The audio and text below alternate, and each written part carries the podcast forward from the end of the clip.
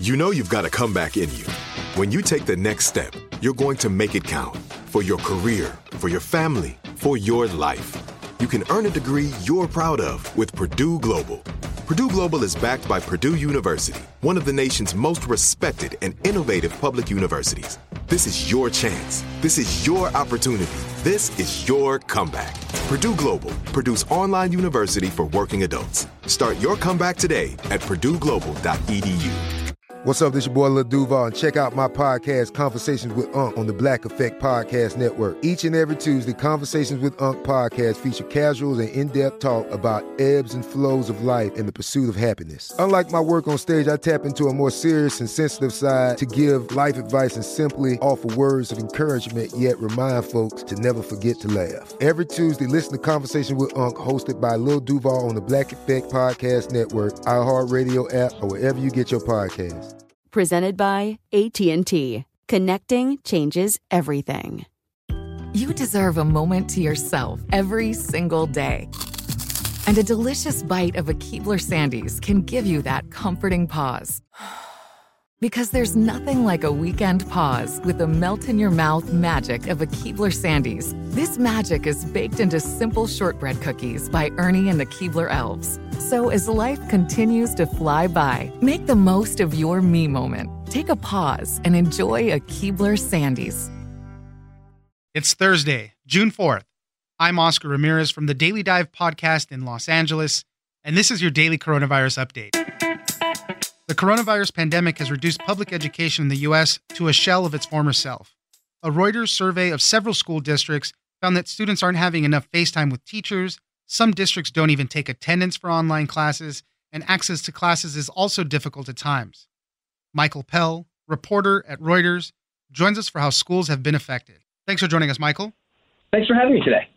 Talking about coronavirus, it's hard to lose track of our children in all of this and the students and how schools have also had to be shut down in addition, you know, all the businesses, the world basically stopped. But we're looking forward now to reopening. A lot of states are already in that process. Schools are still trying to figure it out whether they will continue virtual learning, this distance learning, as they're calling it.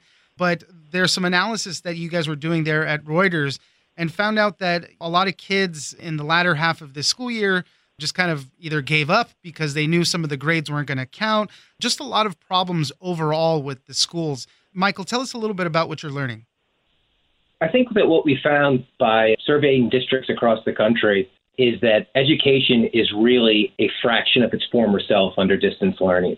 And that's not because teachers aren't trying. It's not because school administrators aren't trying. It's not because parents aren't trying. And really often it's not because students aren't trying. It's because for the vast majority of students, distance learning is not effective, according to what teachers, researchers, and parents told us. We're finding out that school districts aren't taking attendance. Schools are not grading students. Schools are providing a small fraction of the live instruction that they were prior to closing.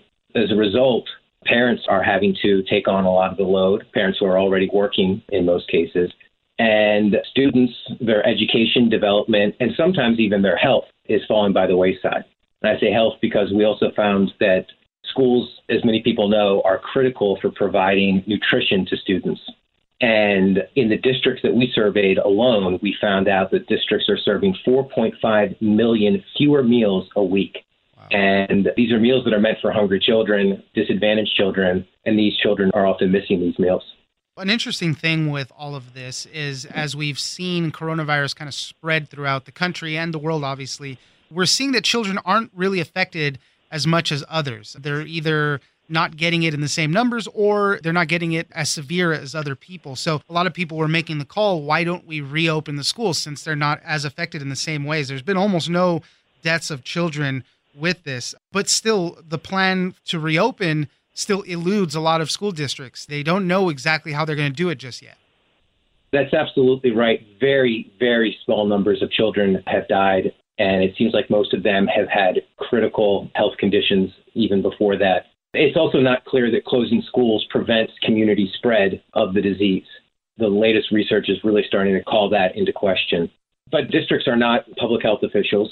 A lot of them don't understand the health issues. They're relying on advice from other sources. And right now, they're trying to make their plans for September.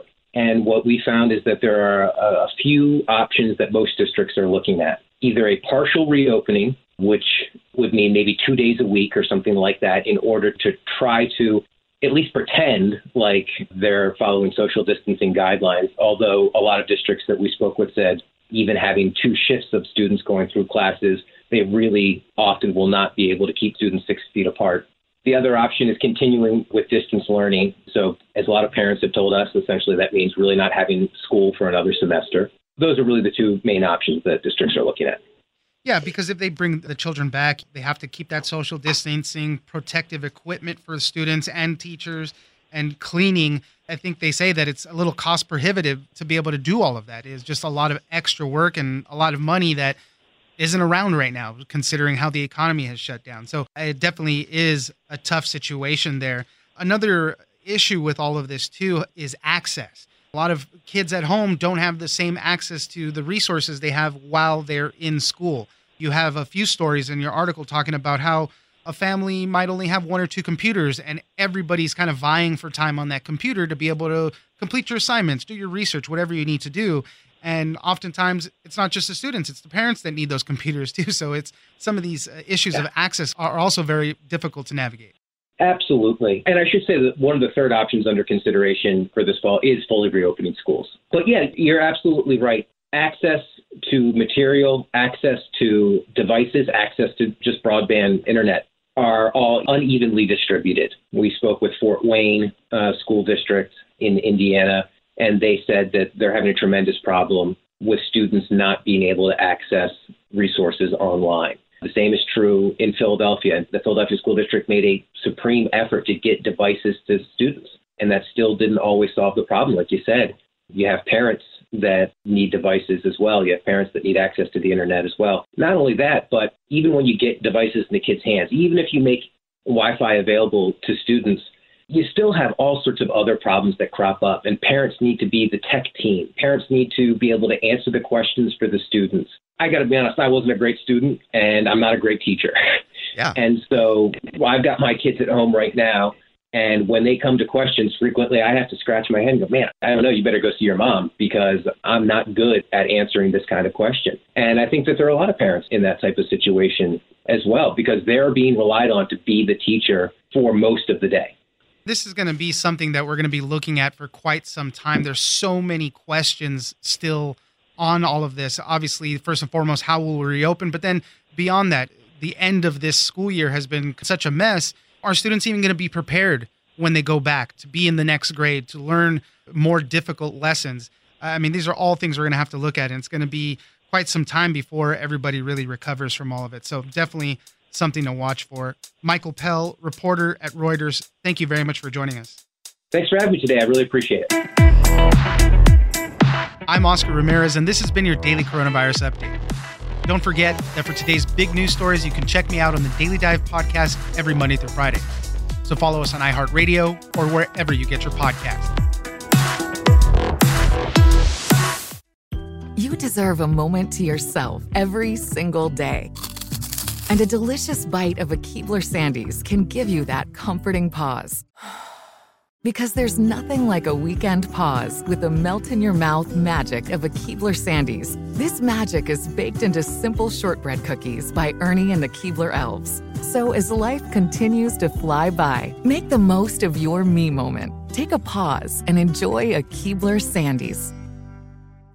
Tired of endless diets and weight loss struggles? It's time to say goodbye to frustration and hello to results. Introducing Smart Metabolic Burn from BrainMD, your breakthrough solution to fight stubborn body fat. Imagine burning fat, balancing glucose levels, and regulating metabolism in just 12 weeks. This unique two in one product combines the power of two clinically studied ingredients in one revolutionary formula berberine, which targets abdominal fat, and OEA, which curbs your appetite, with just two capsules a day, Smart Metabolic Burn by Brain MD can kickstart your metabolism, fight stubborn body fat, especially that pesky abdominal fat, and support your weight management journey. Right now, save over 30% on Smart Metabolic Burn at GetSmartBurn.com. The lowest price anywhere. That's GetSmartBurn.com. Don't delay. Transform your life with Smart Metabolic Burn from Brain MD. These statements have not been evaluated by the Food and Drug Administration. Our products are not intended to diagnose, treat, cure, or prevent any disease.